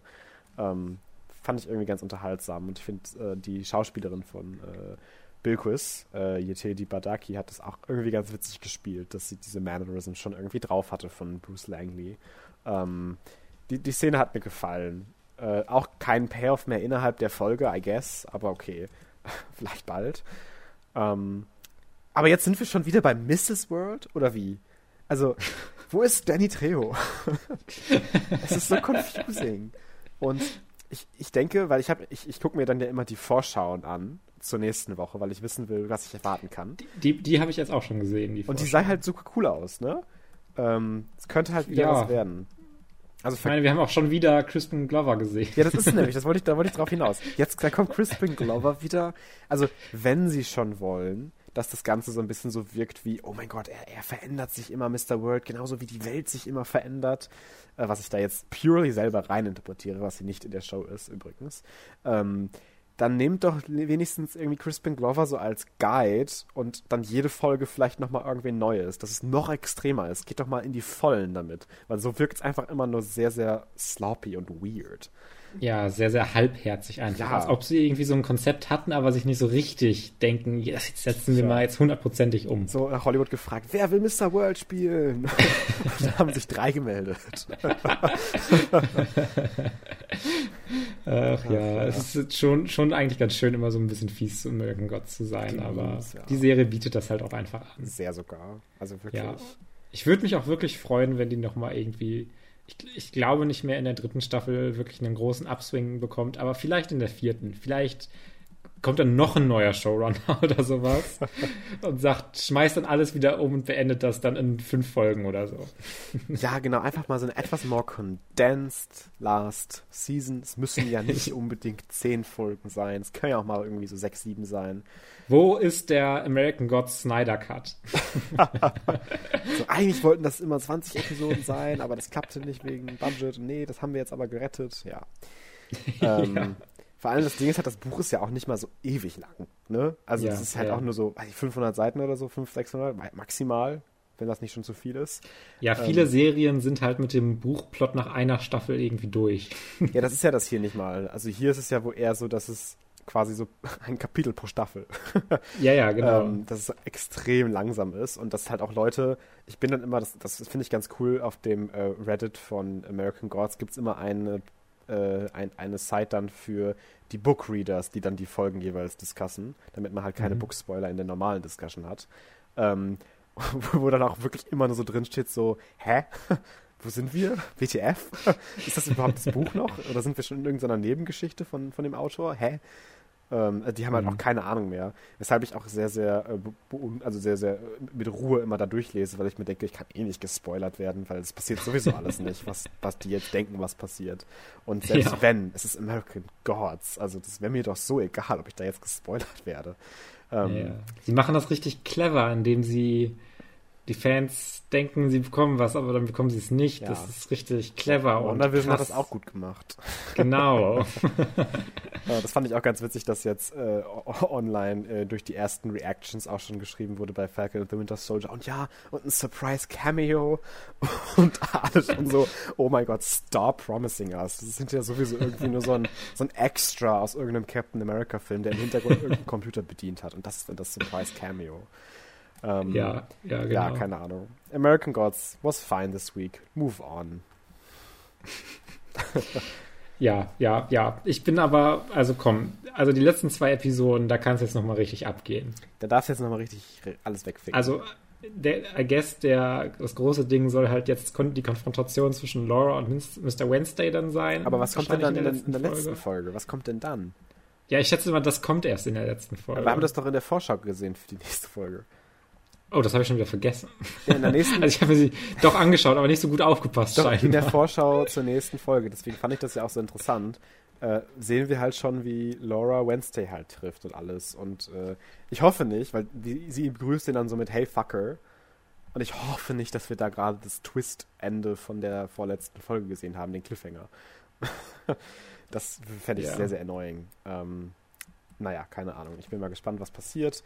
Und ob noch überhaupt was passiert, wer weiß. Ähm, wir werden auf jeden Fall nächste Woche das, wieder updaten. Es wäre dramaturgisch sehr, sehr interessant, wenn sie ihn nicht in der zehnten, sondern in der neunten Folge trifft und konfrontiert. Ja. Das Ding also, ist halt auch so obvious mittlerweile, finde ich zumindest, dass Wednesday, also ich denke mal schon irgendwie eine Ahnung davon hat, was Laura vorhat, weil Wednesday weiß ja irgendwie alles und äh, konnte ja selber nicht in den Hordes seinen Speer holen. Er wollte doch safe auch nur, dass sie ihn den bringt. Weil, Wahrscheinlich. Weil ja. Laura in allen Ehren. Aber was möchte sie denn bitte mit so einem Stick gegen diesen ja. God ausrichten? ja, es wäre halt ein bisschen wirklich ridiculous, wenn sie ihn einfach, einfach so den Speer halt reinsteckt und dann. Sie, sie wirft ihn so und er so, oh, Dankeschön, bye bye. ja, so ähnlich wird es wahrscheinlich einfach sein, ne? Ja, wahrscheinlich schon. Wahrscheinlich schon. ja, ja. Ähm, ja, ich weiß gar nicht, ob ich noch irgendwas dazu sagen möchte. Lass uns einfach am besten weitermachen. Ja, let's do that, please. Let's do that. Ähm, äh, du darfst gerne beginnen. Ähm, okay.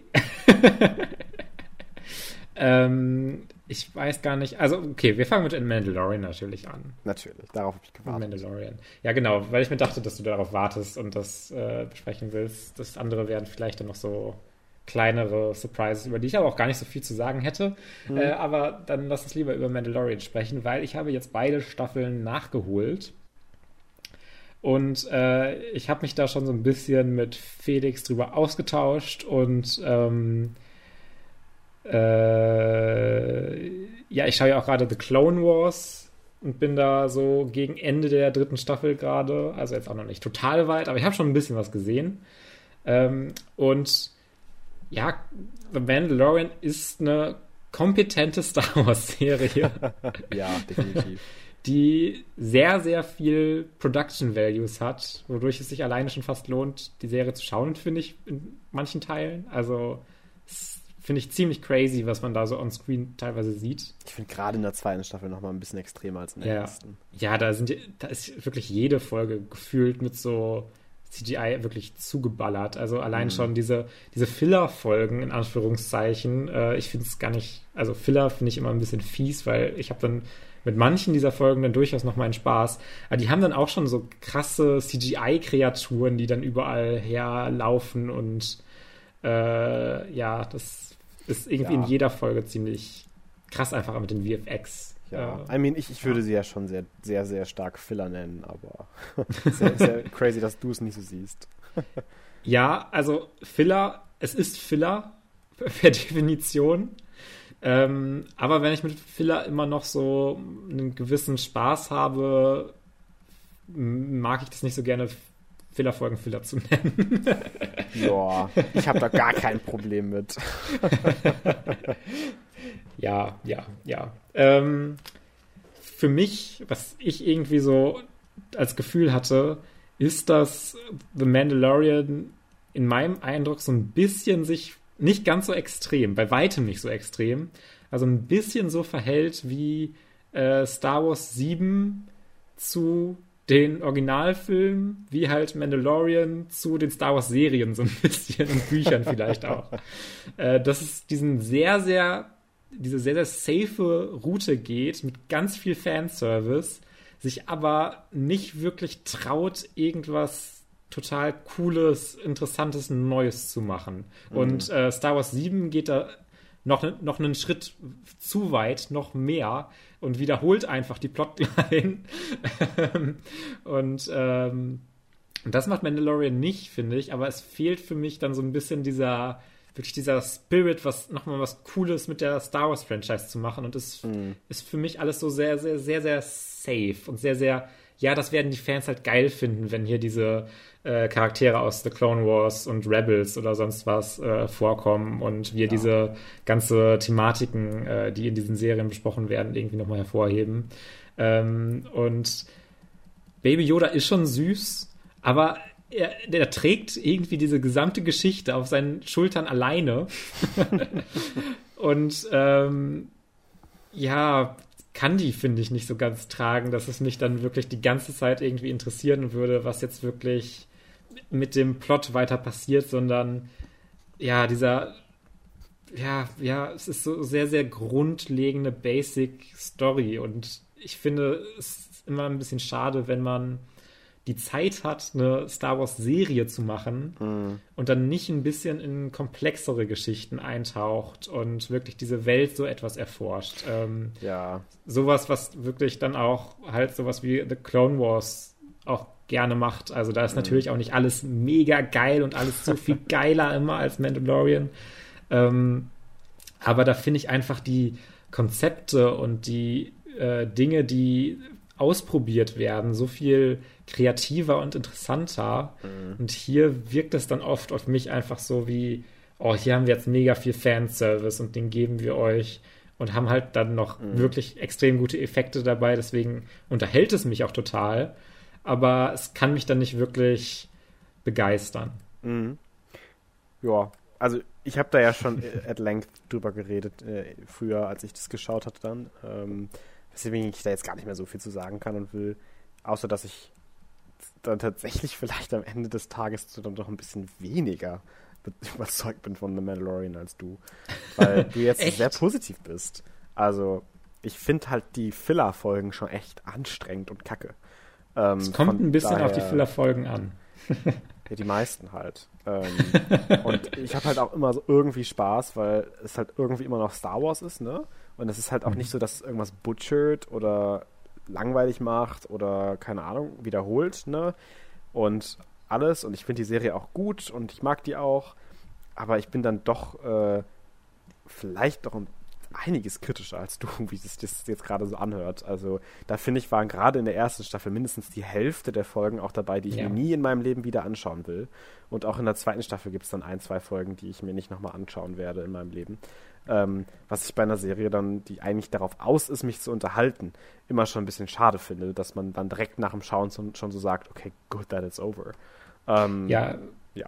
Es ist auch, finde ich, vom Format sehr komisch, diese kurzen Folgen und dann noch relativ wenige Folgen. Also es sind ja ein mhm. paar längere auch mal dabei, aber dann auch eher immer, immer so die, diese acht Folgen pro Staffel und dann halt noch dieses Konzept zu wählen, wo man halt diese overarching Storyline hat, aber auch diese kleineren Stories erzählen will, die halt wirklich für den Mainplot gar nichts machen. Das finde ich ein super komisches einfach Konzept ja. für diese Art der Serie und wie sie strukturiert ist und aufgeteilt ist in ihren Folgen. Also, das kann ich wirklich nicht so ganz nachvollziehen. Das ist nämlich so ein bisschen das Ding, ne? Also, man hat schon so wenig Zeit, weil die Folgen so kurz sind und so wenig Folgen sind.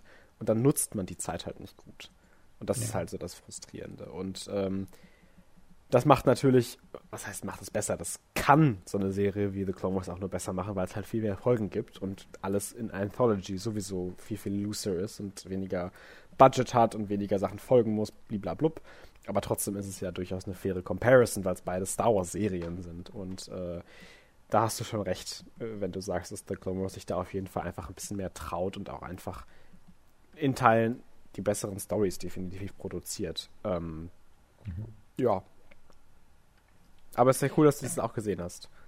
Ja, ja, genau. Und ich freue mich auch immer noch auf jeden Fall auf die dritte Staffel und werde die mir auch. Wenn die irgendwann mal kommt. Anschauen. Es gibt ja, ja noch keinen Termin. Ähm, es kommt ja, ja erstmal Book of Boba Fett, ne? Ja. da freue ich mich dann zum Beispiel mehr drauf, weil für mich war und das ist ja so ein bisschen auch wieder so ein blödes Ding, das hatte ich ja, habe ich bei Sicario 1 und 2 Grad schon gesagt. Für mich ist jetzt halt vom The Mandalorian von Pedro Pascal, für, für mich ist sein Arc jetzt eigentlich auch erstmal satisfying zu Ende. Also ich würde mich, also ich meine jetzt nicht, wenn er da weiter gut dabei ist, ne? Also es ist jetzt nicht so, dass ich mir denke, ich will mit dem nichts mehr zu tun haben. Aber ich finde sein Ende, wie wir es jetzt haben, eigentlich sehr schön, dass er halt so endlich loslässt und mhm. to terms halt kommt mit, mit diesem, dass er weiß, dass er Grogu halt nicht bis ins, äh, ins Ende aller Tage behalten kann. Und ähm, ich fände es halt schöner, wenn wir halt einen anderen Anchor finden, weil ich halt auch nicht glaube, dass er ohne Grogu funktioniert, ohne Baby Yoda. So gut, wie er ja. es mit ihm tut. Ähm, und ich, ich meine, cool. stell, dir mal, stell dir mal die Filler-Folgen vor. Ja. Nur, dass Baby Yoda nicht dabei ist. Das würde ich, glaube ich, nicht mehr zu Ende gucken. ähm, das wäre dann ja so schlimm wie irgendwelche Rebels-Episoden, die Filler sind. ähm, und Rebels hat ja auch gute Folgen. Ich möchte Rebels gar nicht bashen, bitte. Sonst kommen alle noch at me. Ähm, nee, aber äh, das finde ich halt schwierig. Und ich fände es halt cool, wenn er vielleicht so ein bisschen den Path geht, dass wir äh, ihn so als Side-Character in anderen Serien treffen. So, hm. you know, als recurring Supporting Star. Mach doch eine, eine, eine, eine äh, hier, Bo-Katan-Serie oder sowas. Äh, das ist viel interessanter, ihr ganzes Ding mit dem Darksaber und mit Mandalore mhm. und Mandalore zu retten und so. Gerade Mandalore ist halt so die most consistent Storyline, so von The Clone Wars über die Comics bis hin jetzt zu The Mandalorian. Ähm, und ja, I don't know. Ähm, ich fände das halt cooler. Generell mit dem Fandom, Fandom, woher, aus welchem Star Wars Produkt stammt eigentlich am meisten diese Faszination für Boba Fett? Das ist auch so eine Frage. Und das darf man ja gar nicht zugeben als Star Wars-Fan. Aber ich fand Boba Fett immer insufferably langweilig. ähm, ich habe nicht Ansatzweise... Du bist kein echter Star Wars-Fan. Ja. Du magst Star Wars 8 und Boba Fett findest du langweilig. Ich weiß, ich werde ge ge ge getötet bald. Ich passe schon mal auf auf der Straße mittlerweile. Nicht, dass mich dann noch irgendwie so eine Rosamund Pike plötzlich da irgendwie ins Altersheim steckt. ähm, nein, nein, ja, sie, sind, sie, sind, nicht äh, 19, sie sind, sie sind eigentlich 70 Jahre alt. Sie sind nur dement. Ja, ja, ja ähm, genau. Und du kaufst ähm, es ihr ähm, direkt ab und sagst so, oh scheiße, ich bin dement und 70. Also wenn, wenn Rosamund Pike mir das sagt. ähm, nee, aber äh, ich weiß nicht, er war ja in äh, Episode 5 oh, das erste Mal dabei, als dieser Bounty Hunter, der ähm, Han Solo quasi hinterher bekommt und findet und einfriert und dann mitnimmt, ne? Und dann ist er ja in Episode 6 auch noch dabei und stirbt dann ja auch noch wie der größte Pimpf. Äh, wird dann irgendwie aus Versehen von so einem blinden Han Solo da hinten manipuliert. Ähm, wirklich aus Versehen. Und fliegt dann quasi ins Nichts, in, in diesen Salak. Ähm, ist er natürlich nicht gestorben, wissen wir ja alle, dass er wiederkommt in ähm, The Mandalorian Staffel 2.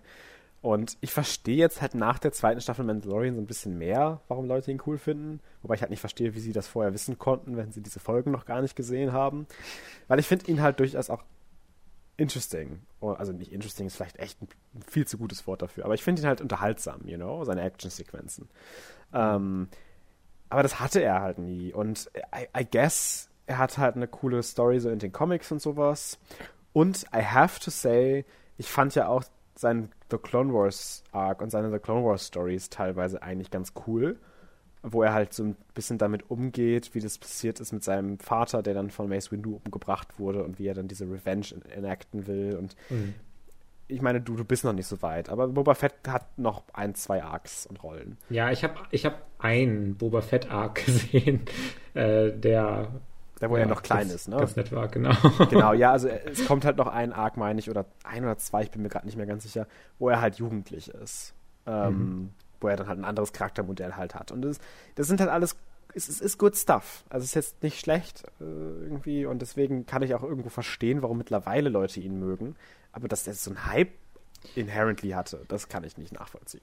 Ja, weil das dachte ich mir halt auch so, weil Boba Fett wird ja dann auch schon so, als man dann den Helm sieht und sowas, auch schon so angeteased. Mhm. Und man wartet eigentlich nur noch darauf, dass dann der Mandalorian ihn halt findet. Und dann bekommt er halt auch diese krasse Action-Sequenz, wo der so eine krasse Choreografie macht, wo er die ganzen Stormtrooper umhaut. Und äh, da, da merkt man total, wie das so sehr darauf getrimmt ist, ähm, boah, Leute mögen Boba Fett gerne, wir geben ihm jetzt eine richtig geile Sequenz. Und, und zugegeben, ja so. sie ist richtig geil. Ja, und das, das ist ja auch so ein bisschen das Blöde. Ich finde, das sollte man vielleicht auch nochmal klarstellen. Fanservice wird sehr, sehr oft einfach negativ konnotiert verwendet. There's nothing bad about Fanservice. Es muss halt einfach nur in die Story passen. Ähm, ich ich finde, solche Multimillionen-Dollar-Projekte werden ja auch selten dämlich, nicht irgendwas reinzumachen, was die Fans toll finden. Ne? Ja, klar. Ähm, man muss halt nur aufpassen, dass es nicht die Existenz des Produkts wird, was bei Mandalorian teilweise schon kurz davor ist. Ähm, vor allem auch so die, das ist auch noch eine andere Sache, für die ich bald getötet werde. Aber für mich ist Ahsoka halt auch mittlerweile richtig uninteressant. also Ahsoka hat einen der besten Arcs in The Clone Wars also ist der beste Charakter, der hinterher aus The Clone Wars rauskommt. Und hat ein fantastisches Ende eigentlich in Rebels. Ähm, mhm. I guess Spoiler, dass sie The Clone Wars überlebt. Aber das, was ja auch The Mandalorian geschaut, stimmt. Ja. Äh, aber dann hört es für mich auch langsam auf mit den tollen Enden für Arcs. Weil jetzt haben wir ihren Arc schon dreimal beendet. ähm, oder zweimal. Und äh, das reicht jetzt auch. Und ich weiß halt, dass sie so der beliebteste Star Wars-Charakter ist, irgendwie mit, mitunter. Und dass Leute jetzt halt die Milk Cow milken wollen. Aber für mich ist es halt, also, ich bin auch nicht mal so excited für die Ahsoka Show, muss ich ehrlich zugeben.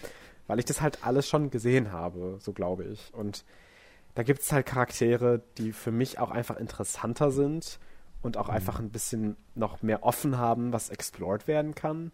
Ähm, zum Beispiel, und das, da kann ich jetzt auch nur sehr vage zu sein, weil da jetzt noch sehr viel für dich drauf auch kommt in The Clone Wars, zum Beispiel so ein Darth Maul, den wir halt treffen. Was? Darth Maul kommt wieder vor in Clone Wars? Der lebt? Don't fool me. Wir haben die Folge doch schon zusammen geguckt, wo er am Ende in der Kugel ist. ja, ich dachte, das wäre nur so eine Erinnerung oder ja, sowas ja. von Oppress. Oh ja, also Savage ist sein Vorname, aber du darfst ihn auch Sa gerne beim, beim Nachnamen. Ja. Sei froh, dass ich überhaupt einen Namen ja, von ihm bin, wusste. okay, also. ähm, nein, aber wir, wir, treffen ihn ja in Episode 1 schon als fully fledged Sith Lord. Ähm, mhm. Und es wäre halt sehr interessant, gerade wenn man weiß, wohin sein Charakter so ein bisschen hinführt und wie troubled er teilweise auch ist, zu sehen, wie er dazu geworden ist und was passiert ist und wie das überhaupt mit den Sith ist und wie werden die überhaupt trainiert und, und was, was machen die so? Was ist denn jetzt als Gegenstück zu den Jedi vielleicht da so der Draw? Weil die können ja nicht nur gefoltert werden und alles ist super. Also, weiß ich nicht. Das sind halt so interessante Konzepte. Und das war jetzt nur eins der ganz vielen Beispiele, die ich habe, die eine bessere Serie wären als Ahsoka. ja, generell gibt es halt im Star Wars-Universum wirklich so viele Ecken, wo man halt irgendwie ansetzen könnte und da noch was wirklich Interessantes erzählen könnte. Oder halt einfach neue Ecken sich erstellen, ne? Mortis. Also, das gab es ja vorher. Ja. Nie. ja, klar. Eben. Und deswegen, das ist so ein bisschen das, was ich von The Mandalorian halte. Dass es halt, wie du auch alles schon gesagt hast, sehr safe ist, aber halt auch nicht unbedingt so safe, dass ich mir denke, alles ist trotzdem unterhaltsam und gut, sondern hm, mittlerweile reicht es mir auch. Ja, ich würde halt schon sagen, dass es so safe ist, dass es unterhaltsam ist, aber nicht also, immer super gut. Ich mag ja auch, ich mag ja auch viele Folgen. Das hört sich jetzt so super negativ an. Ne? Ich bin ja auch bei ja. vielen Folgen unterhalten, aber nicht bei, bei beiden, nicht bei allen. Mhm. Ja. Okay. Das ist äh, ganz interessant, weil die zweite Staffel wurde auch so gehypt, mhm. als die damals ja. wöchentlich lief, ja. dass wir beide dann so ein bisschen so hm, sind. Es ist ja nicht mal, also ist nicht mal so, dass irgendwie ich jetzt so krasse Erwartungen habe, die dann enttäuscht wurden, sondern ich ja. habe mir gedacht, ja, ich schaue es jetzt halt einfach. Ich habe jetzt die mhm. guten Dinge gehört über die zweite Staffel, mal gucken, was da so kommt. Aber ich war auch nicht wirklich gehypt, dass da irgendwas krass enttäuscht wurde, weil ich mir sowas mhm. unglaublich Utopisches vorgestellt habe. Mhm. Sondern ich war einfach so ein bisschen enttäuscht, weil es nicht, mir nicht, nicht, nicht so mega gut gefallen hat. Ja. Kann ich ja. sehr gut verstehen. Ähm, kommen wir nochmal zu einem anderen Thema. Ich weiß nicht, wie lange wir laufen. Ich habe die Zeit aus dem Auge verloren. Eine, ich ja. habe halt so viele Sachen geguckt. ja, komm erstmal noch zu einem Thema. Machen Gut, Dann suche ich mir mal eins aus. Äh, okay, ich habe Annabelle Comes Home geschaut. Okay. ähm, weil ich bin ja ein großer Fan vom Conjuring-Franchise, das weißt du ja. Dass ich die Filme alle sehr mag und du bist ja nicht so dabei unbedingt, da haben wir auch schon mal drüber gesprochen.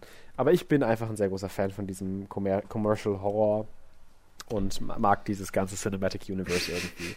Schon ziemlich gerne, ja. auch wenn es nicht unbedingt so, äh, nicht alle Filme davon gut sind. Aber ich finde sie meistens unterhaltsam, außer The Nun. Ähm, mhm. Ich bin, Annabelle Comes Home is like the second best movie in that franchise. Es ist crazy. ich hätte da nicht mit gerechnet, dass der so gut ist. Also, ich meine, du wirst den wahrscheinlich ähnlich finden wie irgendwie dein Conjuring oder so. Ähm, vielleicht nicht ganz so gut dann. Aber der Film hat wirklich, also interessante Figuren teilweise. Konzept tatsächlich, also eine Handlung. Ähm, der hat eine Handlung. und, und wirklich, ich weiß, du glaubst mir das jetzt nicht. Richtig kreative Direction. Nicht nur so Horror, Jumpscare, kreative Direction. Wo die dann Sachen machen mit der Kamera und den Farben, die ich schon ziemlich cool fand. Also auch nicht der ganze Film. Aber wo ich dann immer wieder so Sequenzen gesehen habe und mir dachte, this is good. Like actually good. Es ist nicht mal nur noch Guilty Pleasure. Es ist halt actually kind of good. Und äh, ich, ich, ich weiß nicht, ich wollte dir den erst als Hausaufgabe geben, dachte mir dann aber auch, nee, du bist da nicht tief drin genug äh, in, in, dem ganzen Zeug. Du hast ja nicht mal alle Filme da gesehen irgendwie. Ich habe ähm, literally aus dem Universum nur den ersten Conjuring gesehen. Ja, eben, das ist nämlich. Be bevor ich dir irgendwie Annabelle oder sowas gebe, dann gebe ich dir erstmal Conjuring 2, weil den finde ich auch noch besser als den ersten Film. Ähm, hm. ich aber, kann mich aber auch an Conjuring 1 schon so wenig noch erinnern. Ich weiß nur noch, dass es äh, ja so eine Dämonenaustreibung gab. Genau. Nee, aber äh, das wollte ich irgendwie jetzt nochmal angebracht haben, weil man erwartet von einem dritten Teil von so einer Second-Rate-Trilogy äh, wie Annabelle, wo der erste Teil nicht gut war, der zweite ganz nice und der dritte jetzt tatsächlich gut. Also das finde ich halt so, so crazy weil ich das auch nicht von den Trailern nicht erwartet habe und so. Und ich glaube, ein Riesengrund dafür ist, und ich, ich, weiß nicht, ob ich da mich einfach ein bisschen psychologically habe foolen lassen, dass wir in den ersten 10, 15 Minuten halt auch Ed und Lorraine Warren hier haben in einem Annabelle-Film. Äh, mhm. Und, und die halt dann natürlich schon so ein bisschen die Scene stehlen, weil sie beide, I mean, like or don't like the movies, einfach sehr tolle Schauspieler sind, die halt die Charaktere so total äh, inacten und das total erfüllen. Und äh, ich war schon einfach sehr dabei, dass die die ersten paar Minuten des Films dann dabei waren, das Ganze so einleiten und introducen, wo es jetzt so hingeht. Und äh, habe mich dann vielleicht so ein bisschen foolen lassen und mir gedacht, okay, dann muss der Film ja besser werden als ein normaler Annabelle-Film. Ähm, was er dann aber wirklich war, weil wir haben teilweise ähm, wirklich auch Charaktermomente ein bisschen, ähm, die nicht unbedingt jetzt deep sind oder so. Also, I mean, ich will jetzt auch deine Hopes nicht abkriegen, falls du den irgendwann mal schauen solltest. Um, ähm, it's still an Annabelle Movie. Um, ähm, aber wir haben tatsächlich wirklich so dieses Plot, diesen Plot von wegen, sie ist jetzt, also die Hauptcharakter, der, der Hauptcharakter ist halt die Tochter jetzt von den Warrens. Und wie sie damit umgeht, dass ihre Eltern halt eine Sache nachgehen, die die meisten als Bullshit betrachten und wie mhm. sie dadurch halt gemobbt wird und nicht so wirklich Freunde hat und wie nur ihre Nanny, die halt angeheuert ist von den Eltern quasi, sich mit ihr versteht. Und ähm, dann ist es halt der typische äh, Horrorfilm, so die Nanny hat dann eine Freundin da und äh, die Freundin hat erstmal irgendwie einen Grund, ah, ich bin so neugierig und ist es wirklich wahr, dass hier die ganzen Monster sind und so. Und ähm, dann wird aber auch noch hinterher so ein bisschen revealed, weshalb die Freundin so neugierig ist, dass es auch einen Grund hat und keine Ahnung, es sind halt einfach Konzepte dabei, die ich cool fand. Und ich weiß nicht, ich möchte den Film dafür nochmal einmal ausdrücklich loben. Okay, das überrascht mich tatsächlich sehr. Ich hätte jetzt gedacht, äh, ja, ich mag das Conjuring-Universum eigentlich sehr gerne, aber das war jetzt dieser, dieser Tropfen, der das fast zum Überlaufen gebracht hat, das war jetzt wirklich scheiße. Aber, ja, es äh, hätte wirklich gut passieren können, aber. Hat mich sehr überrascht, dass du den dann doch dann tatsächlich mochtest, scheinbar. Ja, was ich halt auch immer ganz witzig finde, ist ja, dass bei den Conjuring-Filmen dann immer so Side-Ghosts sind, die so super kreativ sind, damit mhm. die halt daraus irgendeinen Film machen können irgendwann. das war mhm. im im ersten noch ein bisschen weniger, aber gerade im zweiten, wo dann ja die Nun auch introduced wird. Ja, mit ähm, dem Megafilm. Ja, die genau, dann, der, die Filme werden dann leider meistens nicht so gut, ne? Äh, oder The Crooked Man. Aber jetzt Annabelle hat ja zumindest drei Filme dann irgendwie noch gesparkt, ne? Also das hat ja irgendwie noch äh, funktioniert bei den meisten, dass es da auch Geld gemacht hat. Ähm, und jetzt hier in Annabelle 3, das wirkt halt auch eher wie so ein little bit more small-scale Conjuring-Film und weniger wie ein Annabelle-Film äh, weil wir halt auch so viele creative Nebengeister kriegen. Also zum Beispiel, was eigentlich auch, considering the budget, eigentlich generally ganz gut umgesetzt ist, fucking Werwolf, was irgendwie so als Konzept so, so out there ist irgendwie, für so einen Horrorfilm, der sich irgendwelche, um irgendwelche possessed Houses sonst eigentlich dreht. Ähm, wir haben so einen Samurai, so eine, so eine Samurai-Rüstung, was irgendwie ganz cool ist. Wir haben so eine mordende Braut, die irgendwie auch ganz funny ist. Also ich weiß nicht, ich, ich, ich mochte diese ganzen Kleinigkeiten halt. Und wie gesagt, visuell teilweise so kreativ, dass ich wirklich nicht geglaubt habe, dass ich das gerade schaue und das ein Annabelle-Film ist. ähm, ja, keine Ahnung. Vielleicht bin ich auch einfach voreingenommen. Aber ich möchte das nicht als negativ jetzt hier rausgehen. Ich fand Annabelle toll. Okay. ja, äh, also ich wage sehr zu bezweifeln, dass ich mir diese Filme freiwillig nochmal irgendwann ansehen werde. Challenge accepted. Deswegen, wenn, dann müsstest du sie mir wahrscheinlich dann auch als Hausaufgabe geben. Aber ähm, ja, schaffe ja, ich. Mal gucken. Ähm, ich glaube, jetzt haben wir dann auch eine ganz gute Länge. Wir hatten beide ein Thema. Super ähm, in der offenen Runde und können dann diesen Podcast auch schließen. Ich bin ganz froh, dass du jetzt nochmal mit sowas Positivem rausgegangen bist, weil sonst war es alles so ein bisschen so, ja, fand ich so meh, ja, nee, fand ich richtig scheiße. Das war doch schon total rassistisch alles hier, alles scheiße. ja. Und dass ja. ausgerechnet Annabelle 3 als ja. positivstes hier wegkommt. Als schon, hätten wir den, den Podcast geskriptet, das ist schon super. Ist schon, ist schon eine ganz krasse Leistung eigentlich. Also gibt Annabelle 3 den Oscar dieses Jahr für alles. Der ist ja schon ein Jahr zu alt, aber. Äh. Ja, ja. Alles klar, dann kommen wir auch schon zu den Hausaufgaben oh yes. äh, für die übernächste Woche. Genau, denn nächste Woche haben wir unseren 50. Geburtstag. Also Folge 50. Fünf, ne? Also Nein, nein, nein, nein, nein, nein, nein, nein. Folge 50 insgesamt hatten wir schon. Das ist Guckreiz 30, Felix. Da hattest du mir das im Chat aber falsch geschrieben. Du hast im Chat nämlich 50 geschrieben. Bin ich mir sehr sicher. Was? In welchem Chat habe ich denn jemals was oder, oder, oder, oder, oder, oder das Gäst oder mündlich erzählt? Okay, egal. Ja, mündlich erzählt habe ich es wieder falsch, ne? Dafür, ja. wo es kein, wo es kein, äh, ja, Beweis für gibt. You just have to believe me. Ja, okay, stimmt. Wir hatten ja schon letztens irgendwann mal die 50. Folge. Ihr habt recht. Ähm, genau, Kuckreiz 30 ist das. Das ist unser 30. Geburtstag, aber viel wichtiger, es ist, glaube ich, wenn wir es mit den Wochen nicht ganz genau nehmen, also es ist unser einjähriges Jubiläum, I think, sogar. Wenn ich mich nicht täusche. Äh, ähm, so ungefähr. Also es passt ja obviously ungefähr, von den Wochentagen nicht, ja. aber ähm, äh, das nehmen wir einfach mal, weil dann passt es noch besser. Äh, und wir haben wieder einen Gast im Podcast. Wir werden nicht verraten, wer es ist, weil hinterher wird abgesagt und wir müssen irgendeinen von, unserer Freund, von unseren Freunden briben. ähm, ja. Aber. Hier ist ähm, Klaus! Oh. ähm, aber es wird wieder ein anglophoner, englischer Podcast sein. Ja. Ähm, deswegen freut euch alle, die die Englisch sprechen können und verstehen, dass ihr zuhören dürft und könnt. das ist Privileg. Dieses Privileg, uns weiterhören zu können in dieser Extra-Folge, dieser Jubiläumsfolge. Die anderen, ihr habt noch eine Woche Zeit, das Wörterbuch durchzuarbeiten ähm, und uns dann zuzuhören. Äh, denn es wird bestimmt ganz cool und witzig und ich freue mich tatsächlich auch schon darauf. Ähm, ja. Gerade der Kontext der auch. ganzen Sache. Ich freue mich auch schon sehr darauf, an mein, mit meinen Englisch-Skills zu versagen. äh, diese Angst, die immer im Hinterkopf ist. Ähm, ja, das wird spaßig. Ha! ha Spaß!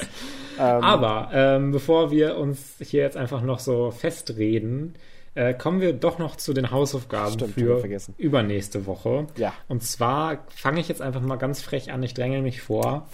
Ähm, du dachtest, es könnte nicht schlimmer werden, als du The Dark Crystal geschaut hast.